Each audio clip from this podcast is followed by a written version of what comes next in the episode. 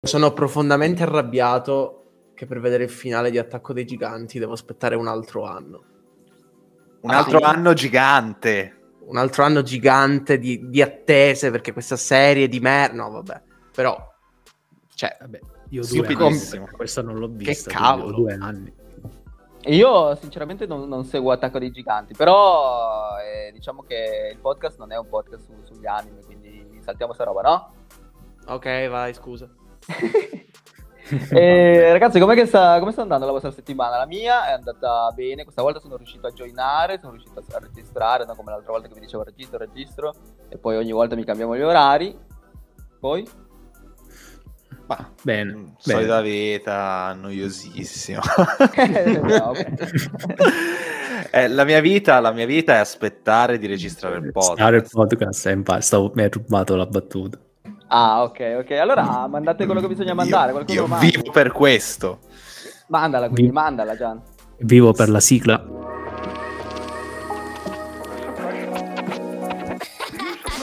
Play, fun and rewind. Videogiochi e dintorni.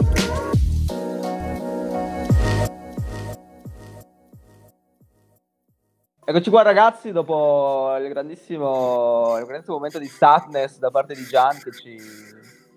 Sento un rumore strano, sento tipo una canuccia che viene risucchiata fortissimo. È il rumore della tristezza, tranquillo. Ah, ok. Dopo il momento di sadness di Gian che ha detto che è triste, ma io questa volta lo faccio divertire, perché parliamo di qualcosa che invece non è triste, cioè... L'E3 è stato cancellato per sempre. La cosa più triste che potesse succedere in realtà.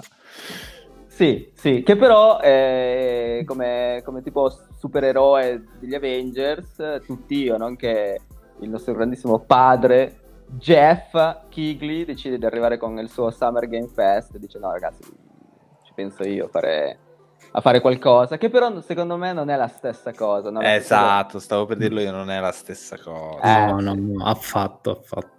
Soprattutto per noi che ogni volta che c'era le 3 ci siamo sempre ritrovati su Discord a guardare l'evento, era una specie tipo di Natale per noi gamers, anche credo per noi e anche per tutti gli altri che ci ascoltano. Sì, no, assolutamente. La metafora è perfetta, perché abbiamo questi E3 ricevuto tanti bellissimi regali e altrettanti regali di merda. Sì, e allora che visto che la storia delle E3 in verità è una storia molto lunga, direi di... Ah, ragazzi, questo episodio partirà... Ma aspetta, prima di tutto, noi stiamo partendo così perché siamo hypatissimi per questa roba che bisognava... che volevamo parlare settimana scorsa, ma ci stiamo dimenticando del nostro buon Gab, il piccolo, ci hai portato qualcosa? Abbiamo qualche news veloce prima di partire con l'argomento? Sì, vi ho portato alcune robine, sarò abbastanza veloce anche perché nell'ultimo episodio l'ho abbastanza monopolizzato, quindi io sarò velocissimo anche perché parlerò soltanto di qualche annuncio che è stato lanciato. Il primo, Return to Monkey Island, è stato annunciato un nuovo capitolo della saga di Monkey Island, inizialmente annunciato come pesce d'aprile nel blog ufficiale di Ron Gilbert, l'autore, e poi è stato ufficializzato pochi giorni dopo. Si parla di una collaborazione fra Ron Gilbert, l'autore della saga dei primi 2 capitoli di Monkey Island, di Devolver Digital e di Lucasfilm Games, e dovrebbe uscire quest'anno, nel 2022. Ed è un seguito di Monkey Island 2, quindi non viene calcolato il terzo capitolo, che non aveva Ron Gilbert alla direzione. Seconda cosa, è stato annunciato un nuovo Tomb Raider tramite lo State of Unreal, cioè lo showcase della Unreal Engine 5. È stato confermato da Crystal Dynamics che girerà su Unreal Engine 5 e poi basta, cioè hanno detto ci stiamo lavorando, ci sarà un nuovo Tomb Raider della saga Reboot, che questo sarà il 4° capitolo. Passando alle ultime 2, che sono quelle più interessanti a mio avviso, sono stati annunciati anche Max Payne 1 e 2 Remake. Si tratterà di un remake grafico dei primi 2 Max Payne da parte di Remedy, sviluppato con il loro motore proprietario, il Northlight Engine, quindi lo stesso motore di Control. Sarà un titolo standalone, PS5, Serie S, X e PC, è finanziato da Rockstar e ne hanno parlato che allo stato attuale il progetto è in concept development stage, quindi siamo in una fase della pre-produzione, concezione, cioè la concezione, l'immacolata concezione, esatto. non sto a parlare tanto del progetto, che ovviamente c'è ben poco di cui parlare. La cosa interessante, a mio avviso, è che ci sia stata una collaborazione fra Rockstar e Remedy. Per chi non lo sapesse, nel 2002 Remedy ha venduto i diritti di Max Payne a Take-Two, e poi, come ben sappiamo, il terzo capitolo della saga di Max Payne è stato sviluppato interamente da Rockstar. Quindi è interessante che si siano decisi su come gestire questa IP. Sarei curioso di capire chi ha approcciato per primo, se Rockstar o Remedy, ma non potremo mai saperlo, purtroppo. La notizia cicciosa invece di oggi è che è stato annunciato Kingdom Hearts 4. Pensavo che era la notizia che faceva più schifo di tutte, però... schifo per parere personale, però effettivamente è una cosa grossa alla fine. Il quarto capitolo di Kingdom Hearts, annunciato durante un evento celebrativo del 20° anniversario della saga. È stato annunciato anche insieme a questo un gioco per iOS, ma ovviamente non sto qui a spendere parole per un gioco per cellulari, soprattutto perché sarà uno spin-off al 100% inutile. Invece, quando faremo, la trama sarà rilevante. Ah, ok, però vabbè, facciamo finta che non esiste, come il gioco free-to-play e l'altro di Xemnas, che vabbè, lasciamo perdere. Just Automatic Things. Così al volo, il trailer dell'annuncio girava in Unreal Engine 4, ma hanno già confermato che il titolo verrà trasferito a Unreal Engine 5. Praticamente è lo stesso modus operandi di Kingdom Hearts 3, cioè era un trailer semi-fake, le piattaforme non sono annunciate, una data non è stata annunciata, quindi mettiamoci comodi e aspettiamo un 4-5 anni se va bene. La cosa interessante è che nel trailer si è scoperto il piede, cioè il piede di uno dei veicoli di Star Wars, quindi è molto probabile che questo Kingdom Hearts 4 avrà al suo interno anche Star Wars. Ci saranno anche i supereroi Marvel, sono abbastanza sicuro di sì, e per questo io piango, però lasciamo perdere. Di gioia. Sì, ovviamente. Di gioia, assolutamente, però... Niente, alla fine ci sono stati questi annunci, il più concreto Monkey Island, il resto una valanga di nulla, possiamo dire. Hanno detto, ci stiamo lavorando a questi giochi, siate hypati, io non sarò hypato, tanti saluti, arrivederci. Io sono molto deluso dal fatto che avevo esplicitamente chiesto di non parlare più di Kingdom Hearts, ma nonostante ciò avete deciso di parlarne comunque. Possiamo mettere la clip dove banno Kingdom Hearts dal podcast, si può fare questa cosa? Facciamo. Prima di mettere la news dovevo chiamare il consiglio direttivo del podcast e chiedo scusa per la mia svista. Sì, soprattutto secondo me molte persone che sono fan di Kingdom Hearts ci odieranno, ma scusateci ragazzi, ma... E chi se ne frega? Vabbè, i fan di Kingdom Hearts sono il peggio del mondo, no scherzo, lo voglio bene, però dovreste anche imparare un po' come si scrive una trama bella, però... Come si scrive una trama in generale. Esatto. In generale. Visto che ne stiamo parlando, spendo anche io due parole su questo trailer. E mi ha dato proprio l'impressione anche a me di essere un trailer abbastanza farlocco, mi ha ricordato proprio il trailer di Kingdom Hearts 3 con quel fiume di Heartless che flexava le capacità, no, delle nuove console di processare un sacco di elementi a schermo, e in più però mi ha fatto un po' cadere le braccia questo nuovo art style, questa nuova direzione realistica che non so se sarà confinata ai mondi, diciamo, realistici. Abbiamo visto che ci sarà Star Wars, la metropoli che abbiamo visto, insomma, nel trailer è realistica, eccetera. Però questo Sora così coi piedi proporzionati non mi piace tanto, ecco. Sì, io mi aspetto comunque il momento in cui Sora entra e si sente pa pa pa pa pa, pa e ti trovi alla battaglia di New York e tu devi essere lì. Sì, guarda, mi vedo già la cutscene proprio con sai l'Avengers Assemble, quello lì del primo. Sì, quando c'è il tipo il shot che ruota, no? Che ruota, esatto, ci sono tutti loro con Sora, Pippo e Paperino in mezzo ai chitauri, sì, che sparano. Mamma mia, che trasciata. Ma forse Kingdom Hearts dovrebbe proprio, cioè, insistere su questo trash qua. Beh, come se non lo facesse già, No, ma ragazzi, sembra una cosa seriosa. Nomura è convinto di scrivere trame incredibili.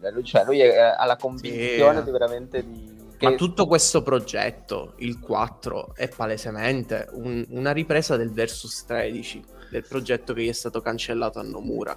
Cioè si capiva anche nella famosa cutscene del DLC del 3, e anche in questo trailer c'è la scena del combattimento contro l'Heartless gigante, è palesemente identica a un vecchissimo trailer di Versus 13. Vero. È la stessa ambientazione. Quindi è proprio quello l'intento che vuole fare Nomura, cioè riprendere il vecchio progetto del Versus 13 che poi è diventato Final Fantasy XV. Anche Final Fantasy XV, sì, anche il parkour. Infatti volevo anche fare l'esempio del trailer farlocco, perché vi ricordate il primo trailer di Final Fantasy XV, non Versus 13, il 15 quando c'è stato lo scontro con il Leviatano, la stessa cosa, infatti quello scontro non c'è nel gioco. Infatti sono convinto che questo Kingdom Hearts 4 in questi anni verrà totalmente ribaltato e sarà una cosa molto diversa da questo trailer. Basta, abbiamo chiuso così. Allora facciamo un bel rewind, torniamo indietro all'argomento di prima e partiamo, ragazzi, con la storia delle tre, perché questo episodio sarà concentrato proprio su questa cosa, sulle tre, su quello che è stato, su quello che non sarà più, purtroppo. E partiamo proprio da tantissimo tempo fa, cioè il 2002, quando mostrano Metal Gear Solid 2, trailer di 10 minuti che io non mi ricordo, ragazzi. Chi è fan di Metal Gear, cioè tu, Gian, questa storia me la stava raccontando Achille, quindi la lascio raccontare a lui. Allora vai. Allora, praticamente... arriva Konami con questo trailer alle 3 del sequel, diciamo, annunciato, atteso, del primo Metal Gear Solid, ed è un trailer che sconvolge tutti. È un trailer di 10 minuti che, diciamo, con gameplay e cutscene, che veramente ha sconvolto tutti, perché fino all'epoca non esisteva un trailer montato e realizzato così. Qualcosa che adesso per noi è scontato, no? Anche banalmente il trailer oggi ti annuncio di Kingdom Hearts 4.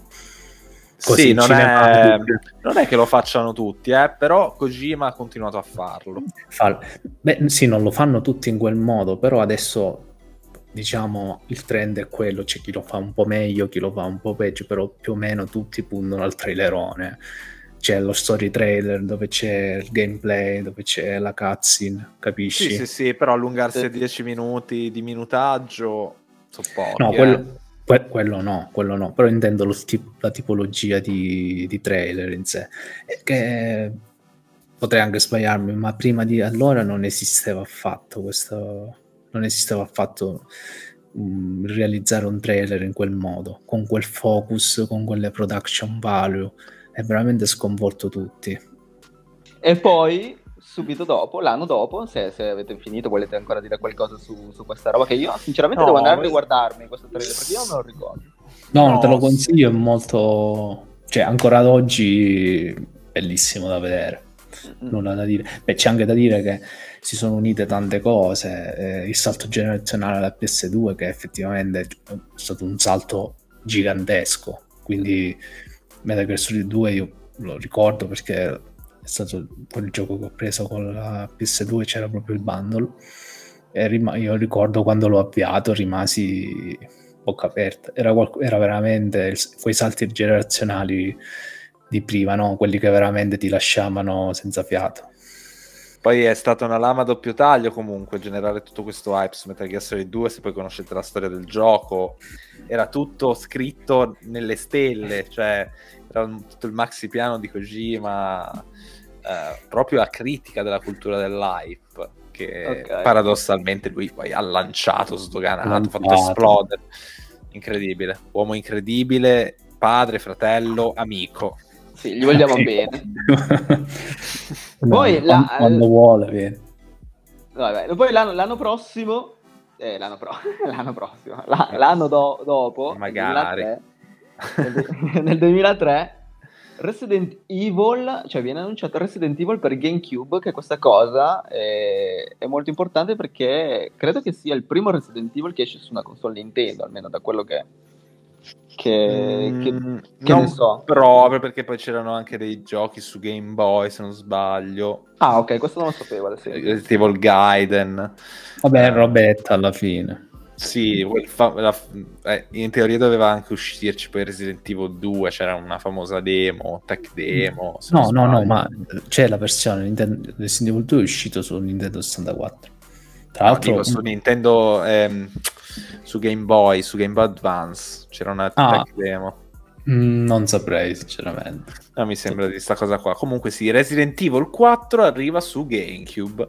Ma qualcuno si ricorderà anche il controller a forma di motosega. Sì. È incredibile. Comunque hai detto l'anno prossimo, ed è altrettanto probabile che comunque arrivi Resident Evil 4 l'anno prossimo. Comunque non lo escluderei il remake. Direi che è probabile. Sì. E niente, Resident Evil 4 diciamo monopolizza un po' le 3 del 2003, è stato quello l'annuncio hype.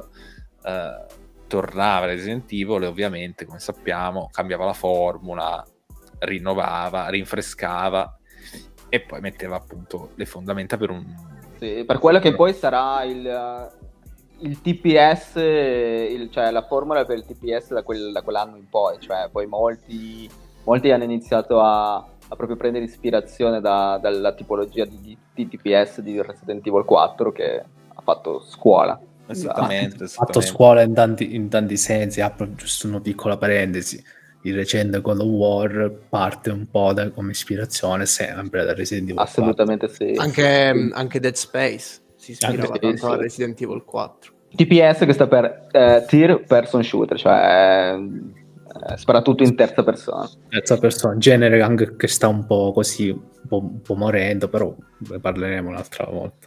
Magari. Poi l'anno dopo, nel 2004, appare... così come un chat incredibile, un personaggio che tutti noi di Nintendo amiamo ancora, e anche persone comunque anche persone di altre, che sono fan di altre console, sono molto, non lo so, Reggie per me ha questa aura di uomo proprio chat. Donkey Kong, è il vero Donkey Kong. Sì, cioè lui appare e si introduce al pubblico con una frase incredibile, dice "My name is Reggie and I'm about to kicking ass", cioè lui arriva e tira fuori il pippo e dice "Ragazzi, io sono Reggie, sono qua per essere il regineto". Però tutti si chiedono come sta Reggie, tutti si chiedono chi è Reggie, ma nessuno si chiede perché è Reggie. Quindi io chiederei al mio brother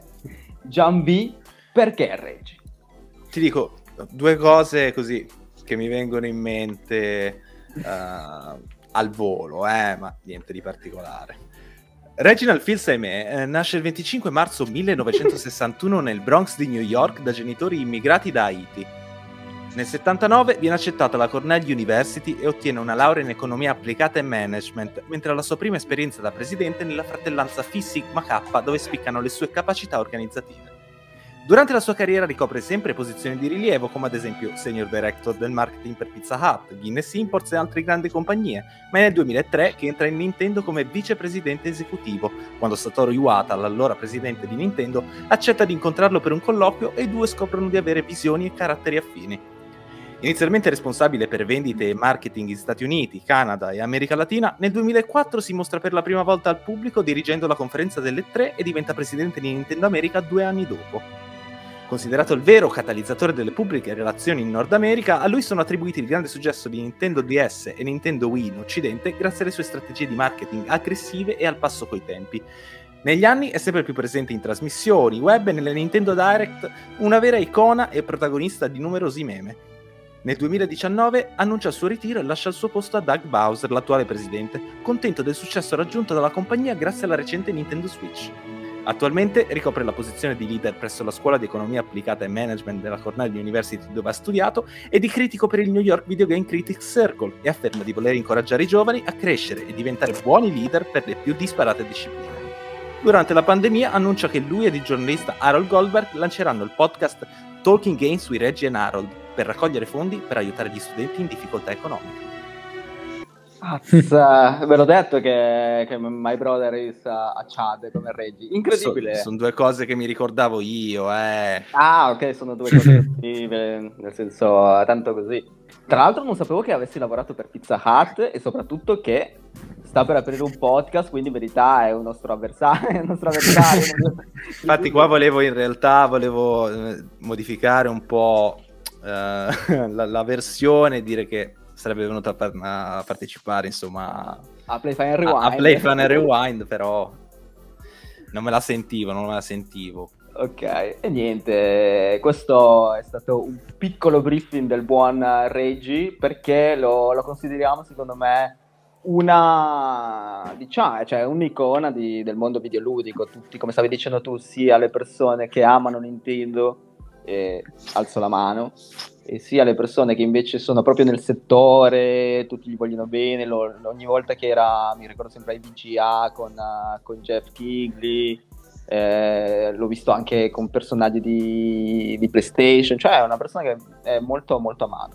Sì, è molto, sempre parso molto alla mano, anche proprio come presenza scenica, sempre stata abbastanza chiaro, diretto, che poi era la cosa che mancava a Nintendo fino a quegli anni.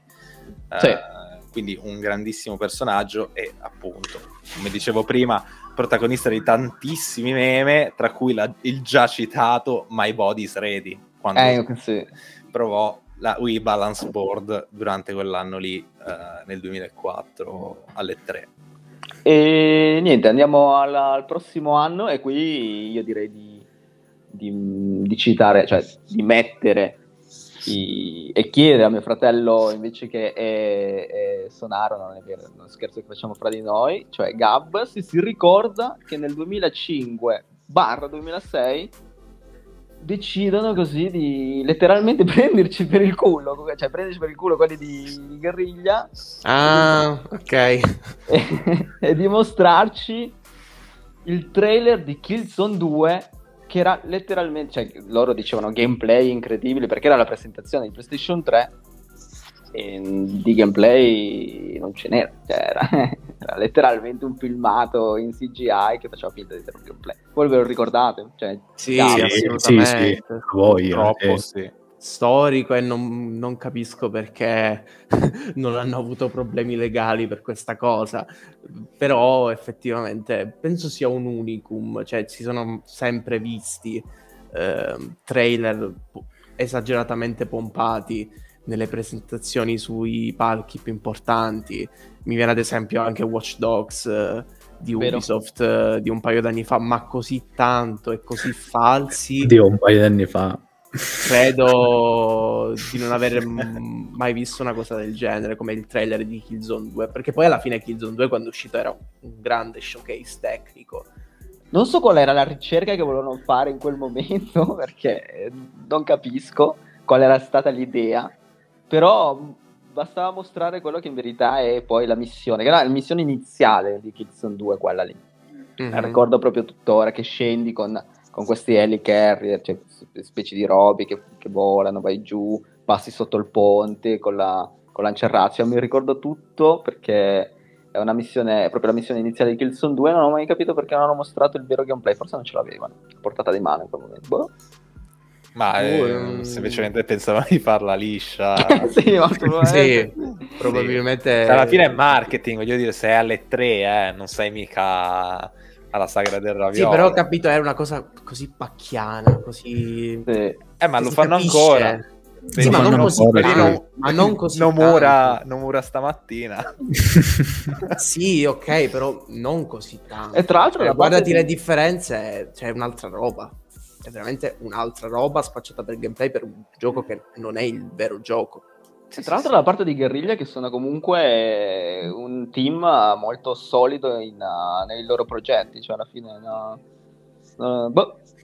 cioè scelte così a caso. Ma ci sono altri tormentoni che sono usciti dallo stesso anno comunque. Bravissimo.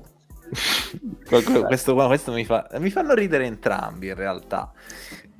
Primo Kaz Hirai, chi se lo ricorda Kaz Hirai che è un altro personaggio che parleremo un'altra volta. The Infinite Power of Cell.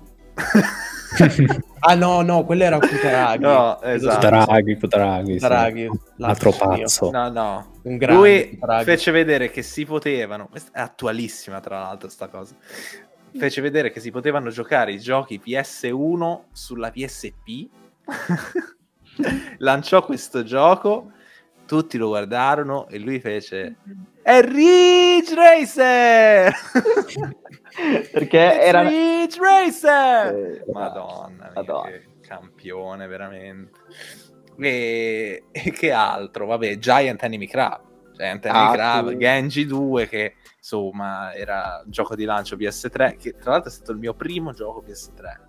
Genji 2, Dawn of the Blade, se non sbaglio si chiamava. Poi cos'è che diceva qualcosa tipo hit the weak point for massive damage. Sì. Ragazzi, c'è nostalgia. Cioè fanno vedere questo gameplay è grottesco veramente. Questo gameplay gasatissimi, no? Fanno vedere. No, ragazzi, se lo guardate adesso fa ridere.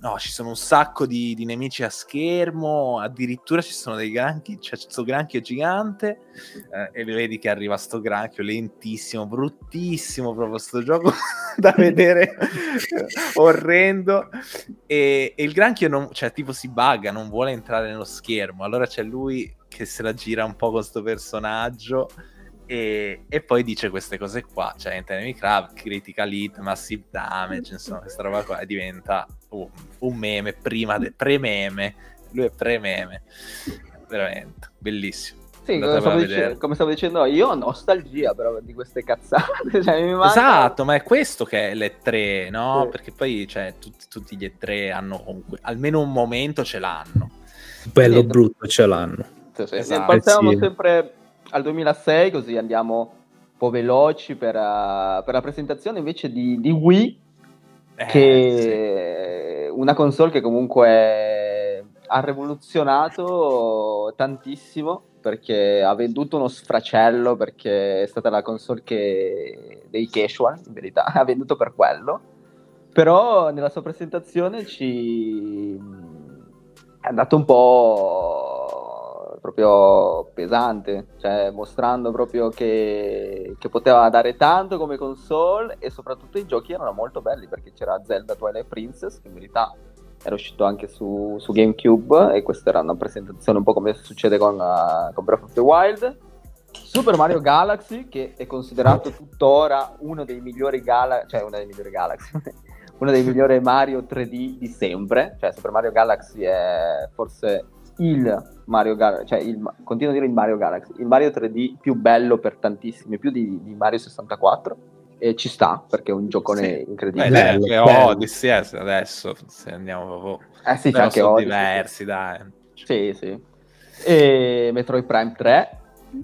È praticamente pre-Switch sta lista qui, perché poi tra Mario, Odyssey e Metroid Prime 4 che stiamo aspettando, più o meno la lista è quella, e Zelda sì, sono tutti giochi strattesi, ed erano strattesi anche nel 2006, quindi insomma Nintendo ha sempre mantenuto la stessa struttura di hype. Certe cose non cambiano. Sì. Poi si presenta il prezzo di PlayStation 3, che non mi ricordo quant'era, era partita con ben 500, no? Cioè, che non mi ricordo. Erano tipo 700 euro/600. No. La Madonna, no. Che cazzo è? No. Sì. 600, forse 600, 599 no, secondo me. No, vabbè, è famosissima Kaz Hirai quando lo annuncia, $599.99 US dollars, cioè è diventato okay. Un meme anche quello. Allora 500 quella da 20 gigabyte, 600 quella da 60 gigabyte. Sì, il famoso 599.99 US dollars. La prima fatta, quella che aveva il cassettino con l'USB. Esatto, retrocompatibile tra l'altro. Incredibile ragazzi, veramente. Grande Kutaragi, Infinite Power of Cell. Istante FPS, cioè 4K a 120 FPS. Cioè, vai. No, dicevo profetici anche con la presentazione di PS3, perché presentarono, cioè profetici. La presentarono con una tech demo particolare, ve la ricordate? Ah sì, la tech demo di Final Fantasy VII. Esatto. Ah sì. E la gente era impazzita completamente e poi purtroppo era solamente una tech demo. Bisognerà aspettare altri 15 anni. Esatto, si sono rifatti un po' tardi, ma si sono rifatti. No, io stavo per dire una cavolata del genere, che la PlayStation 3... cioè quella presentata era talmente potente che la PlayStation 5 non riesce a runnare i loro giochi e bisogna andare in cloud. Sì, più che altro perché si sono impegnati per fare un'architettura di merda, cioè sì, è il problema della PS3. Ricordo che c'era il Yellow LED era all'inizio. Sì. Perché c'era il Red Ring of Death che era Xbox.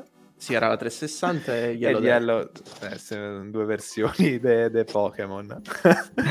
Sì, Red Ring e Yellow LED. Bravo, visto che hai tirato fuori Microsoft, passiamo un po' anni avanti, perché stiamo facendo comunque una carrellata di quello che ci è sembrato. Sì, non abbiamo parlato di Microsoft ancora, sì. Effettivamente. Nel 2000... Aspetta, rido perché già so cosa sta per arrivare. Allora, nel 2009... compresa Microsoft con letteralmente a caso il mondo Paul McCartney e Ringo Starr di Beatles presentano Rock Band Beatles, cioè... ok, e cosa volevi che presentassero? Rock Band Aerosmith. E niente, come stavo dicendo già, ovviamente presentano Rock Band Beatles perché non potevano presentare Queen. E poi abbiamo Hideo Kojima che presenta Metal Gear Rising, ma è sempre della conferenza Microsoft questo? Sì.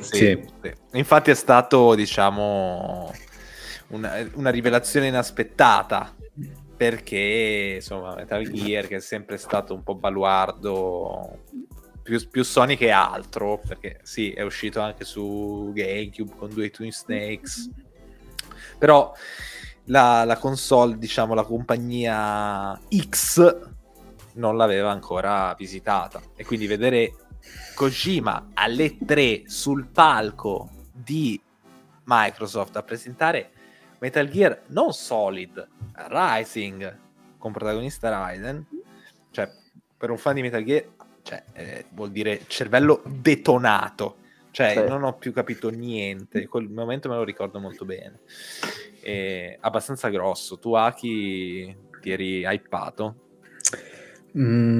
Ero più curioso che hypato, perché già all'epoca c'era il pensiero comune che la saga era finita e che Kojima doveva andare avanti, quindi Rising lo si vedeva come già uno spin-off, una roba filler.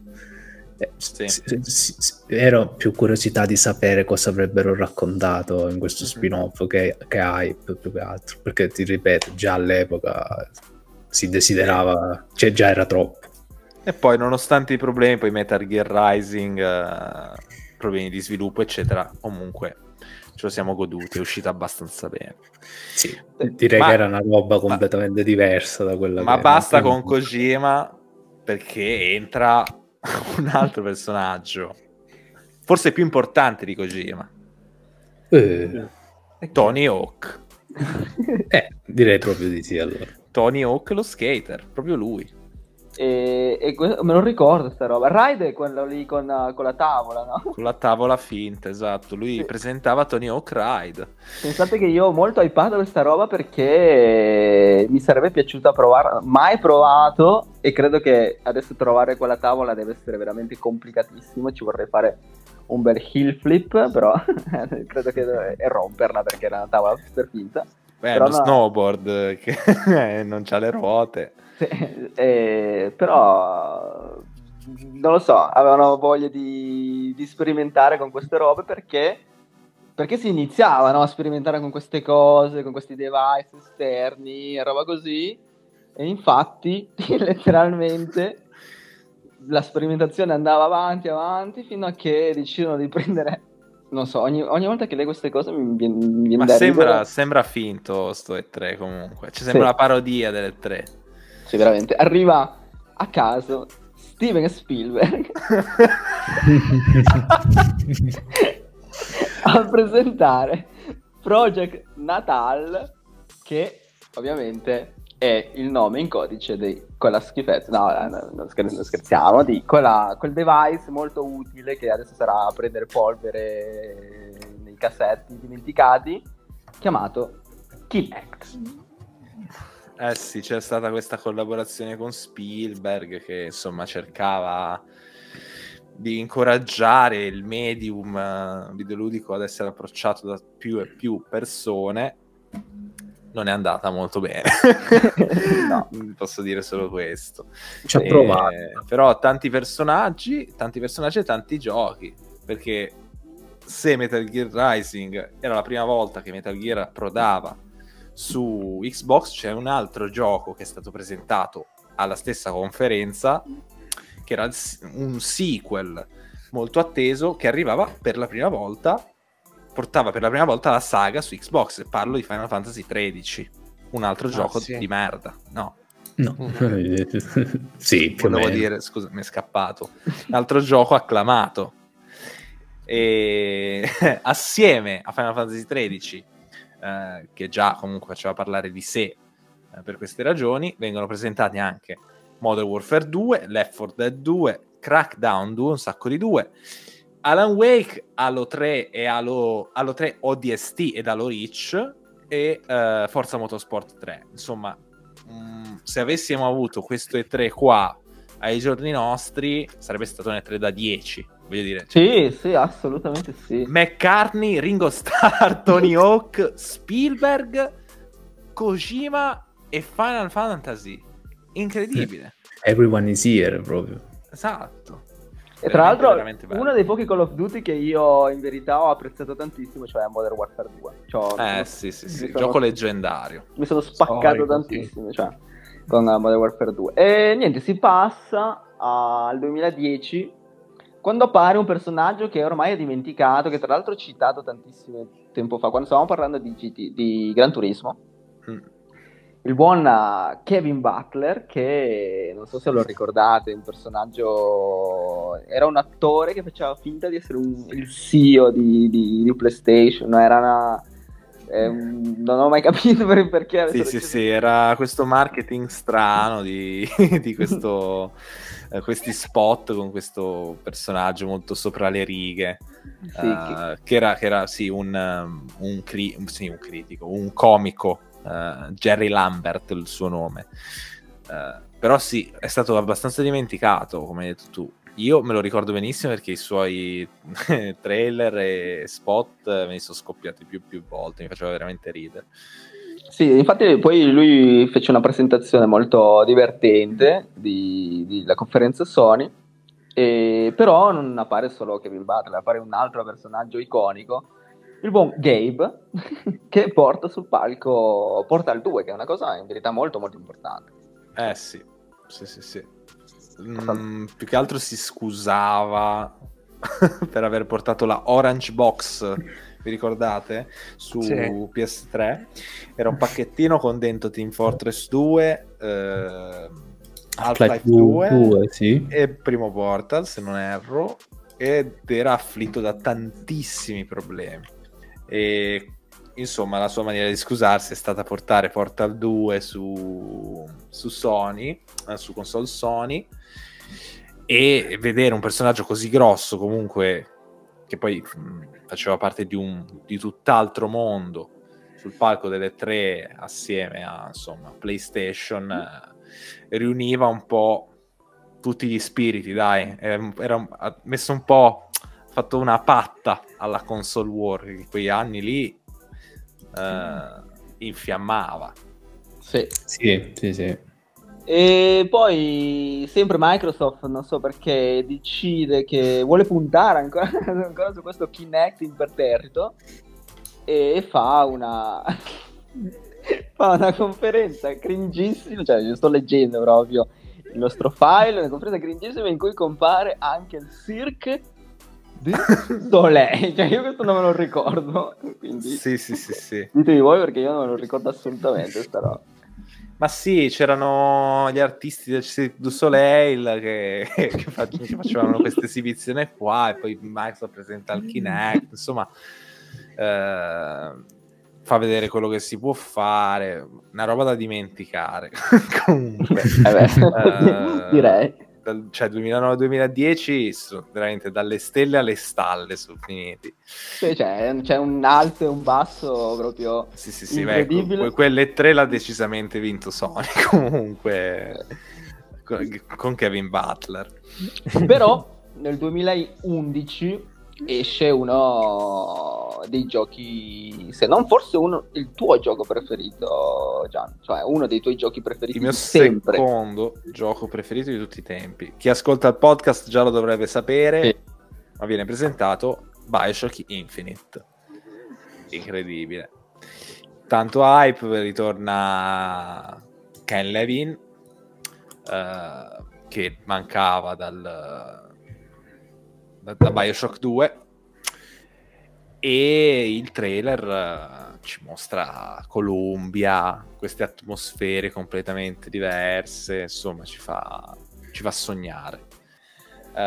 Iniziava con Songbird, ci faceva vedere subito Songbird che si guardava un po' in giro e lasciava intendere ci saranno, cioè ci sarebbero state queste sezioni stealth in cui evitare l'uccellone, e questo era, cioè questo mostrava, poi non mi ricordo come finiva, insomma, ma forse quel è stato bello lungo quel trailer vecchio in cui la struttura del gioco era molto più sandbox, perché purtroppo questi eventi non me li sono vissuti avendo iniziato a giocare tardi. Ho capito, non era quello mi sa che era stato il trailer, proprio il trailer d'annuncio vecchio. Qua effettivamente alle 3 era ritornato. Infinite, va bene. Aveva già riavuto insomma dei cambiamenti, comunque sono stati vari sviluppi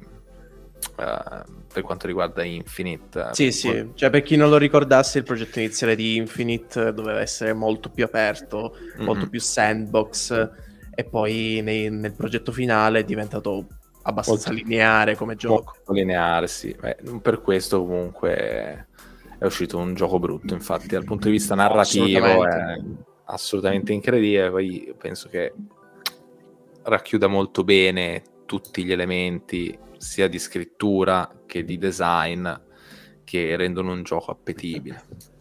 Ok. E poi di qua ho scritto una roba che io mi ricordo assolutamente, che Mr. Caffeine rovina conferenza Ubisoft a suono di cringe. Allora, Mr. Caffeine era un mistero anche per me, perché non me lo ricordavo. Quando poi ho fatto un po' di ricerche, ho visto questa conferenza qui delle tre, dove c'è questo tizio qua con gli occhiali, che è molto molto esagitato e fa vedere un po' di diapositive, fa vedere Top Gun, presenta Far Cry 3, e se vi andate ora non posso spiegarvelo a parole, ma vi rende veramente... vi mette veramente a disagio. Vi incoraggia a vedere Mr. Caffeine delle 3 2011 di Ubisoft, perché se l'avete rimosso lo dovete ripescare. No, lo faccio appena finiamo di registrare, vado subito a vederlo, perché non me lo ricordo. Poi te lo sogni la notte, eh? Sì, questo l'ho voluto mettere solo per citarlo, perché effettivamente non ho molto da dire, andatevelo a vedere. Ok, allora l'anno prossimo l'anno dopo la presentazione di una console che purtroppo, diciamo, non ha avuto il successo sperato, no? Cioè con Wii, a parte, secondo me anche già dalla partenza del nome non si capiva assolutamente niente di questa console, ha fatto che non sia così famosa come la cugina degli anni precedenti. Stiamo parlando di il One, sempre presente nel mio cuoricino in verità, perché è una console che io, nonostante non abbia avuto tutto il successo che sto dicendo prima, io ho amato. E di sto nome? Wii U, con Zombie U. Io tra l'altro l'ho preso con bando di Zombie U. Ma Wii U è la console o è il pad? Non si capiva, no? Ma è un pad, ma il pad della console è un pad che si attacca alla Wii, forse? Cioè... No, credo che il pad mi sa che la console, non lo so, voi ve lo ricordate? Ma il pad era la console. Ma il pad è un pad per Xbox. Cioè, allora vi dico una cosa, era talmente confusa la situazione su come funzionava, no? Questo ve lo posso dire da interno, che quando io iniziavo un po' a lavoricchiare, perché io, facciamo un po' di momento lore, quando ho iniziato a lavoricchiare prima per Blockbuster, prima che fallisse, perché poi quando sono entrato io ha fallito, mi sa colpa mia. Infatti due domande, esatto. E poi per Media World bisognava mettere... Siamo lì anche con loro, eh? Sì, bisognava mettere dei cartelli apposta per le persone con scritto Wii U e Wii sono due console diverse, non prendete i videogiochi di Wii U perché non funzionano sulla vostra cazzo di Wii. Ma ve lo giuro, sì, è molto strana sta cosa qua, perché cioè, anche la stampa comunque era abbastanza confusa durante la presentazione. No, ma fu una confusione immediata già alla prima conferenza. Ma poi volevo dire questa cosa perché ho recentemente, come Aki, letto il libro di Iwata, no? Il libro che è stato pubblicato da Planet Manga e Panini Comics, che si chiama Chiedi a Iwata, e c'è scritto che lui comunque faceva molta attenzione ai nomi delle console, ai nomi delle cose, no? Quindi non capisco come sia uscito questo nome qua, cioè Wii U, che era confuso e... Non lo so, è veramente una cosa strana. No, neanch'io. Probabilmente hanno voluto... Chissà, nella loro testa... Del Wii. Nella loro testa funzionava. Non lo so. Sta di fatto che l'annuncio è andato male e poi anche la vita della console non è che sia andata benissimo.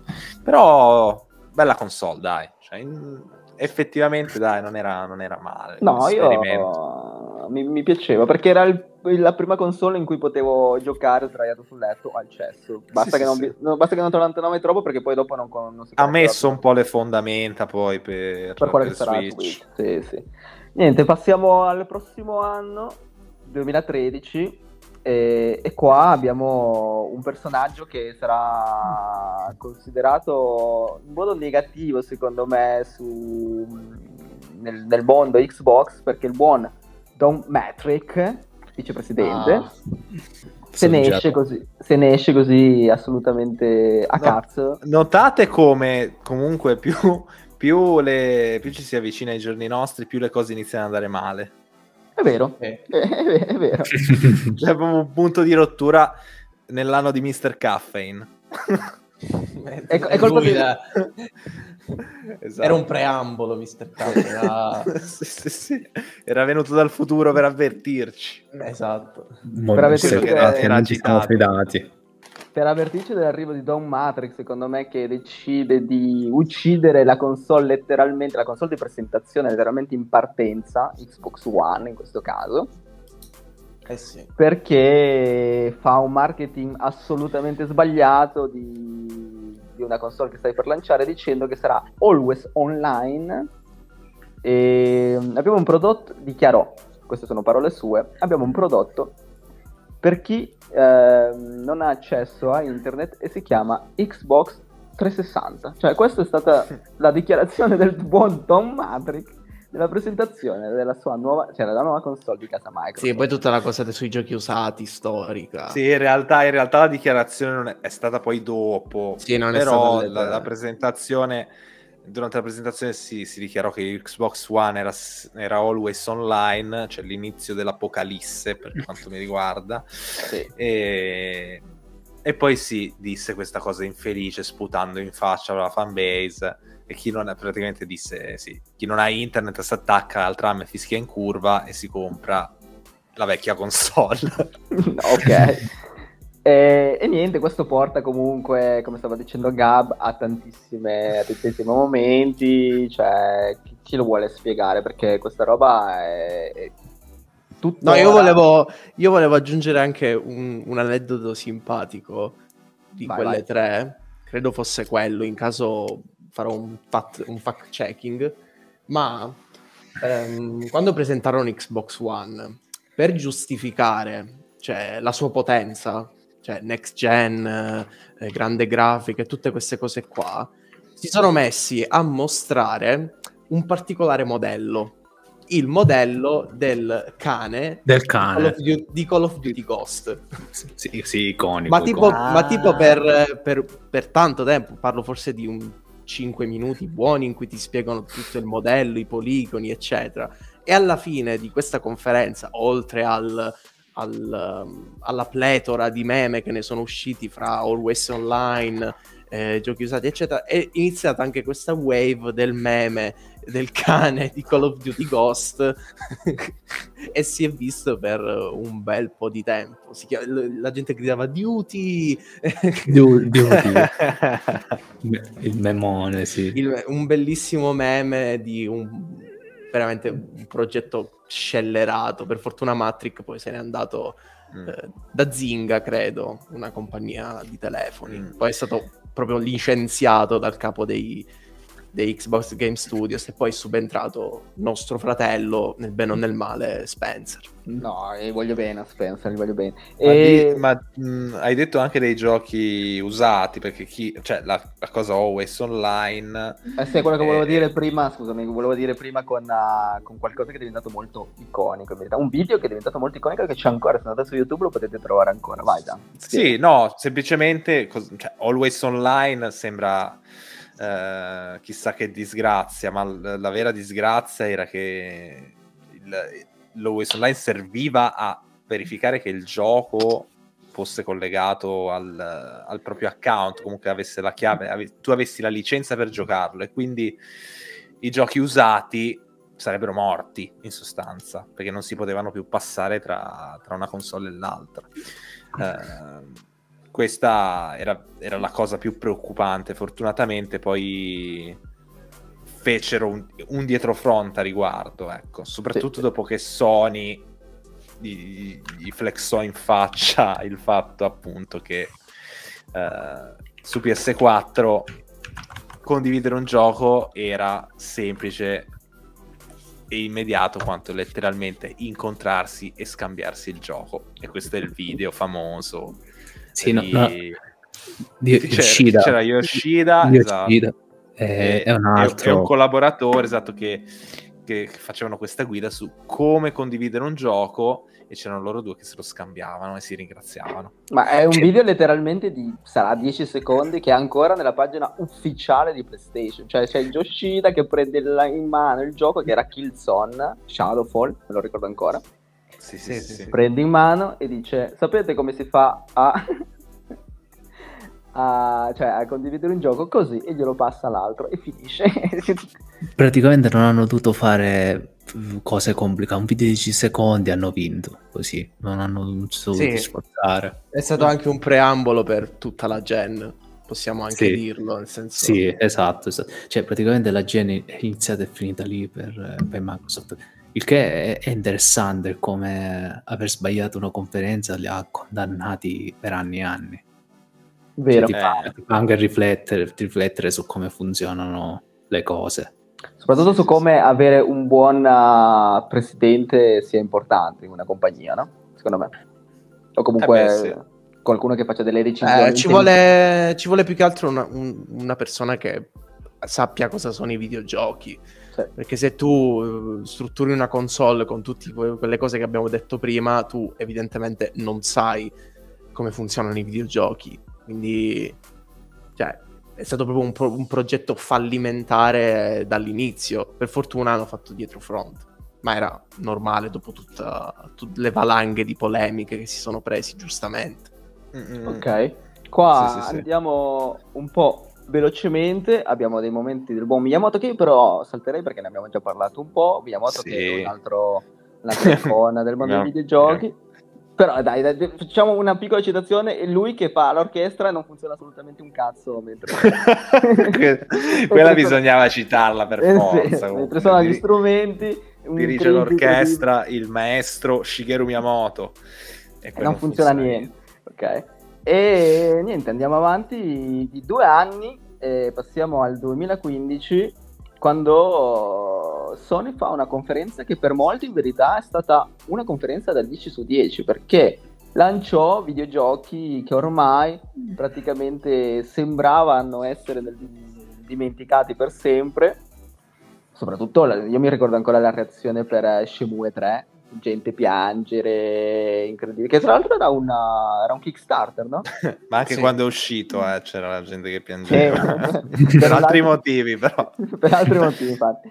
Un altro grandissimo gioco che era letteralmente un vaporwave, come si diceva ai tempi, mi ricordo quando eravamo noi ancora nel forum, si parlava sempre di che fine ha fatto The Last Guardian per PlayStation 3, tutti io, Fumito Ueda, di lanciarlo per PlayStation 4 e finalmente uscì, che poi il gioco alla fine uscì e Gian lo odia con tutto se stesso questo gioco, secondo me. No, io non l'ho giocato perché mi hanno perché Gabe mi ha raccomandato di non farlo. Okay. Ma io in generale non apprezzo Ueda, quindi no, dai, Shadow of the Colossus è uno dei miei giochi preferiti. No, mi dispiace, ma no. Va bene.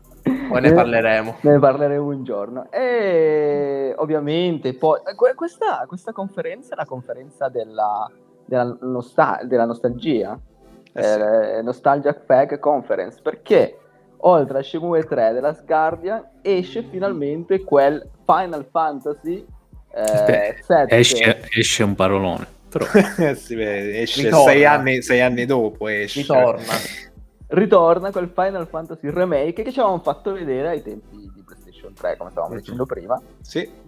E Horizon Zero Dawn, che era il nuovo, una IP che tra l'altro io mi ricordo ancora, sempre nel forum famoso che frequentavamo, che c'erano queste immagini di dinosauri, il robot, di guerriglia, non si capiva cos'era, e ce lo mostrano finalmente questo. Era figo quando è stato presentato, sembrava veramente interessante. Sì, poi purtroppo è uscito. Però ripetiamo sempre la gag di Horizon, annunciato assieme a Final Fantasy VII Remake della Guardia, quindi già oscurato subito dall'annuncio, un destino che si è ripetuto, cioè è così da sempre con Horizon. Però devo dire che pure io non condividendo questi tipi di annunci, che ormai Square Enix sono un suo marchio di fabbrica, perché parliamo di un annuncio di tanti anni fa, però li continuano a fare sempre con lo stesso modus operandi. Però devo dire che l'annuncio di Final Fantasy VII, il trailer, è stato un momento a 15 fps, un momento forte quel teaser, devo essere sincero. Ok, sì. Ho un altro aneddoto per il 2015 molto simpatico, della demo di Uncharted 4. Cosa succede? Spunta questa demo giocata, Uncharted 4 se non sbaglio era stato annunciato l'anno scorso, parte la demo e Drake non si muove. Rimane fermo, immobile per tipo 15-20 secondi. Nella parte del mercato. Nella parte del mercato, esatto. Sì, poi si riprende, c'è stato un errore forse nel pad o nella demo, non so spiegarvi le cose nel dettaglio, ed è stato talmente divertente che nel gioco vero, nel gioco che è uscito in Uncharted 4, c'è un trofeo che replica questa cosa, cioè tu nella parte del mercato devi stare fermo per 15 secondi e fare il trofeo che si chiama tipo... gli errori possono capitare, una cosa del genere. Il bello della diretta. Esatto. Esatto. Sì, molto simpatica quella cosa. Sì, sì, sì. Va bene. Okay. Ma qua saltiamo velocemente i buoni uomini di Bethesda, però hanno una conferenza, la sua prima conferenza. La loro prima conferenza, la dobbiamo dire velocemente, presentarono Fallout 4, Doom il remake e Dishonored 2, cioè praticamente un plan avevano fatto alla loro prima conferenza nel 2015. Sì, con buon Dishonored 2 che io non ho mai giocato, ho giocato solo il primo, quindi è molto bello, giocone, molto bello. Sì. Corvo Attano è uno dei miei personaggi proprio esteticamente preferiti, credo. Ma facciamo una bella carrellata degli ultimi anni, perché tanto ormai ci siamo qua. Sì, siamo qua. Allora, però devo dire che la presentazione la conferenza del 2016 è una conferenza che è rimasta comunque, è rimasta per molte persone, perché viene presentato Resident Evil 7, Death Stranding, God of War. Era la conferenza con il concerto, con i tamburi, sì. Il reveal col palco, con Cory Barlog che giocava, cioè una conferenza che hypò molto, perché God of War non c'era da anni e cambiamento completamente diverso per quello che adesso consideriamo uno dei migliori giochi per PlayStation 4. Grazie Cory. Sì. Days Gone che invece non consideriamo assolutamente. No. Spider-Man. Sì. Cioè, questa è una di quelle che mi ricordo bene, perché sono recenti ed è stata grossa. Effettivamente era molto ritmata, un annuncio dietro l'altro, titoli grossi, ritorni, sia dei titoli che di personalità, perché Kojima, che si staccava da Metal Gear dopo tutto il casino con Konami, e presentava Norman Reedus with a fetus, I'm back, assoluto.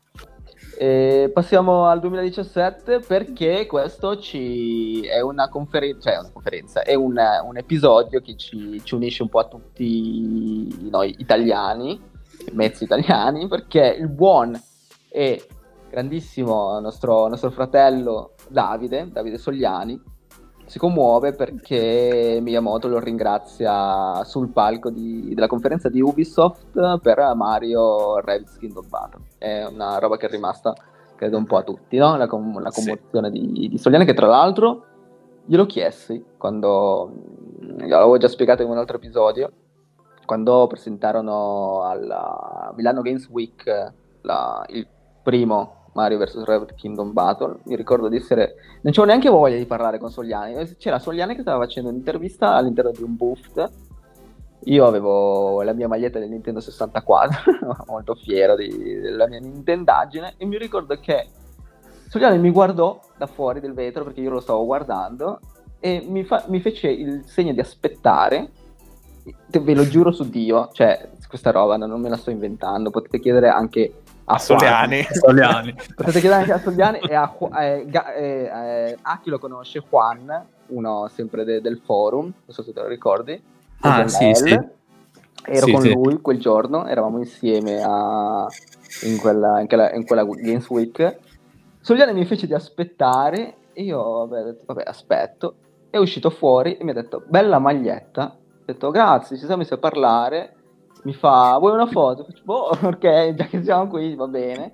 Mi chiese se avevo giocato a Kingdom Battle, gli faccio sì, ci ho giocato, cosa ne pensavo, e gli ho chiesto io così imperterrite, gli faccio comunque scusami se te lo chiedo, ma com'è stata la roba di Miyamoto? E mi ha spiegato tranquillo, mi fa sì, cavolo, cioè alla fine comunque lui è Nintendo, si capisce che il suo cuore batte Nintendo, e deve essere incredibile che Miyamoto, colui che ha creato Mario, ti dica good job.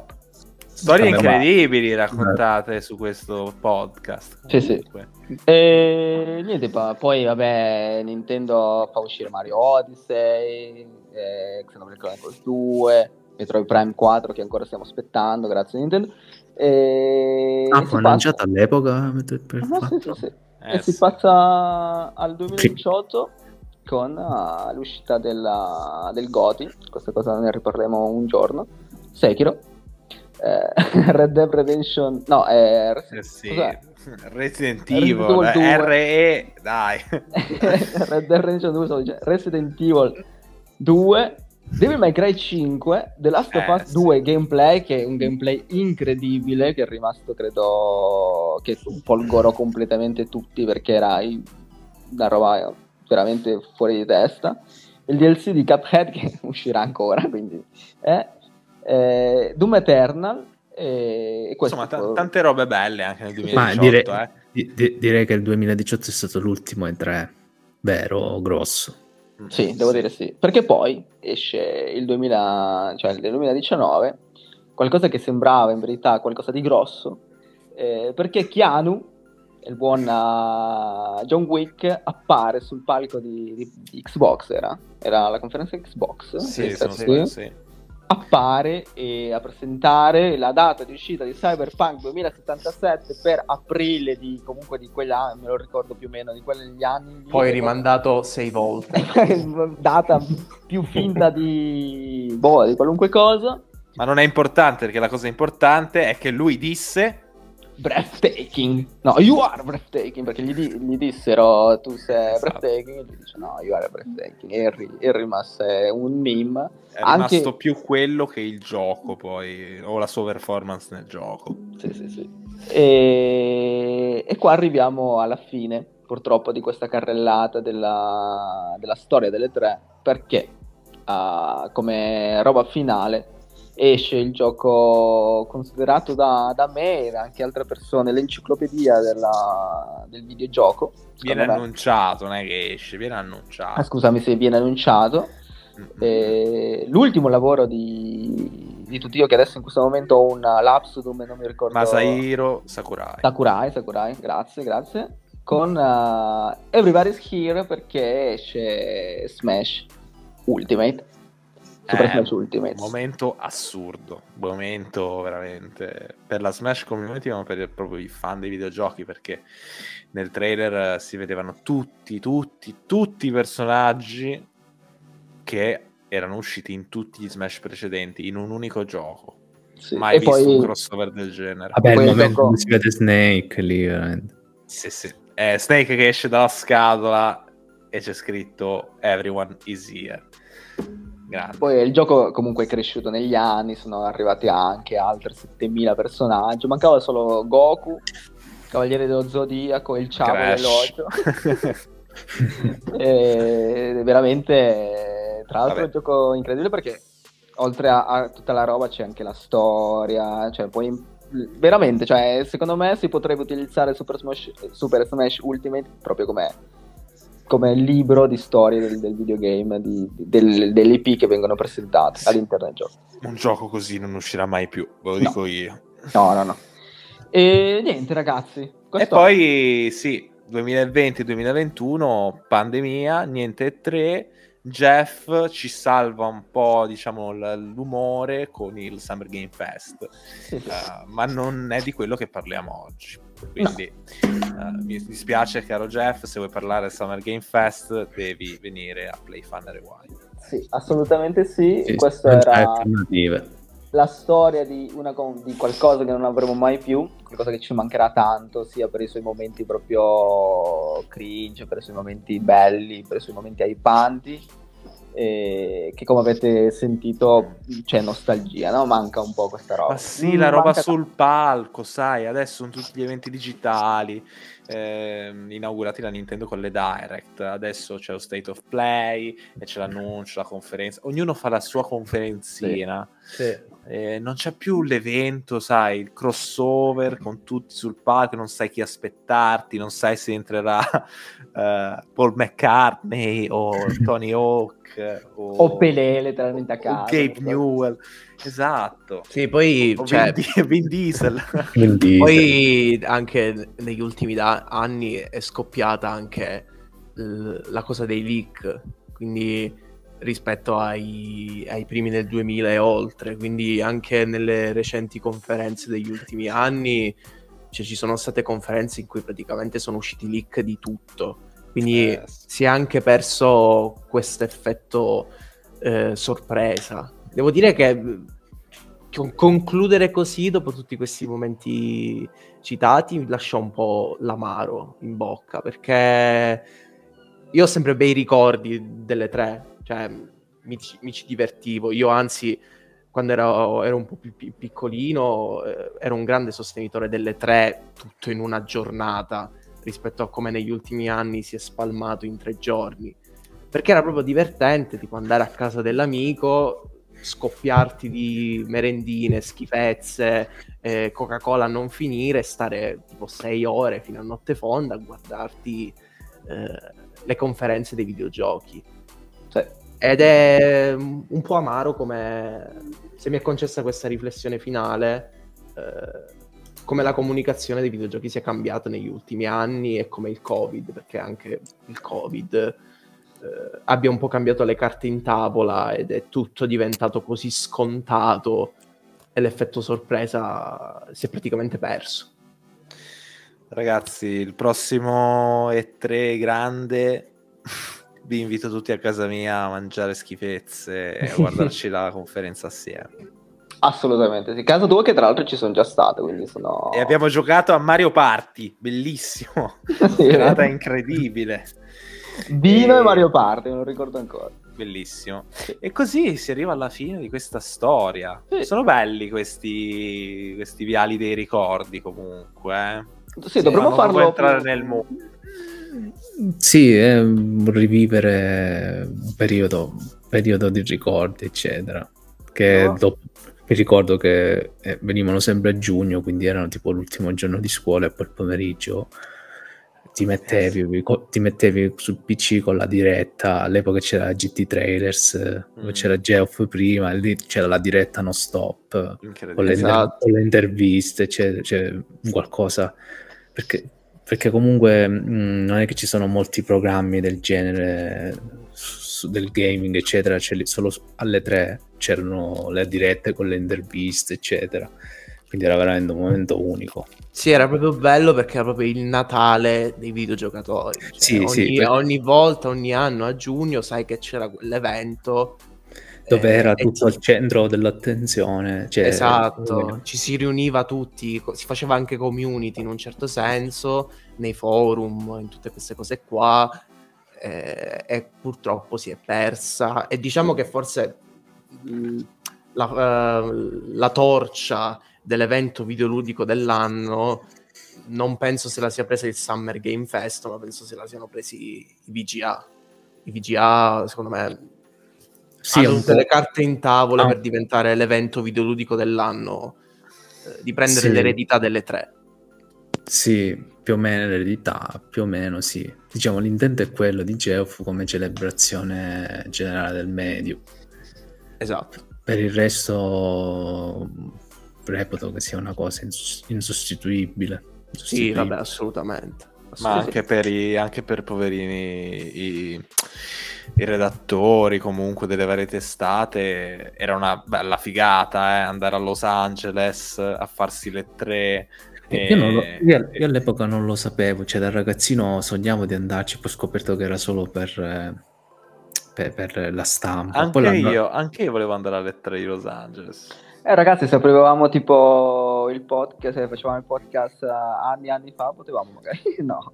Al massimo adesso ci invitano a niente, non ci mettiamo alla fiera del paese, al supermercato.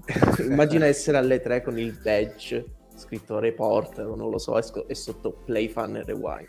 Sì. E mettere, tra l'altro attaccare lo sticker, perché mi ricordo che potevi attaccare lo sticker se provavi un gioco da dove, cioè dal medio da cui arrivavi, no?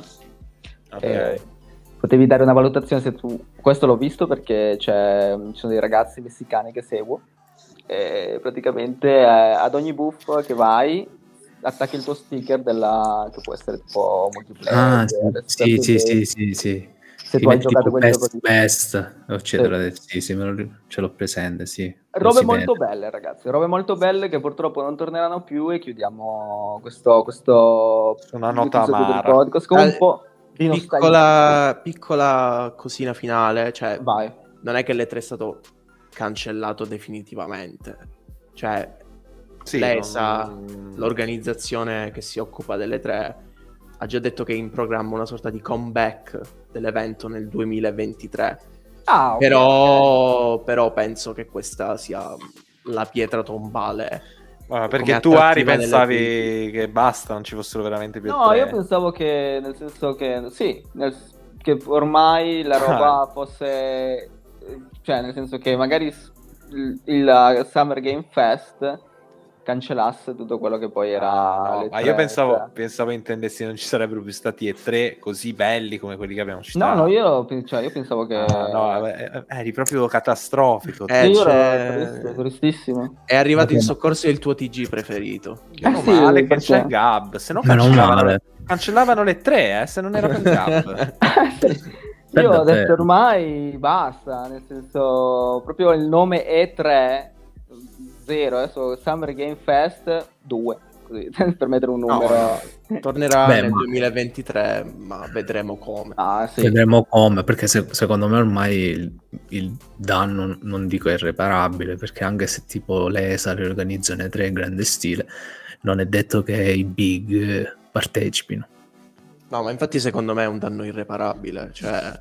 Anche negli ultimi anni l'attrattiva delle 3 era crollata a picco. Soprattutto per quello, cioè il mio pensare alla cancellazione più che altro è proprio la cancellazione di quello che era per noi le 3 ai tempi, no? Perché poi alla fine hanno iniziato a fare Sony la sua conferenza, Microsoft la sua conferenza, e non è più la stessa cosa. Più che altro quando se n'è andata Sony dalle 3 lì è cominciato la discesa. Cominciata lì, poi anche non lo so se a questo è implicato, ci fu un grosso hackeraggio, non lo so, un grosso errore nei sistemi delle 3,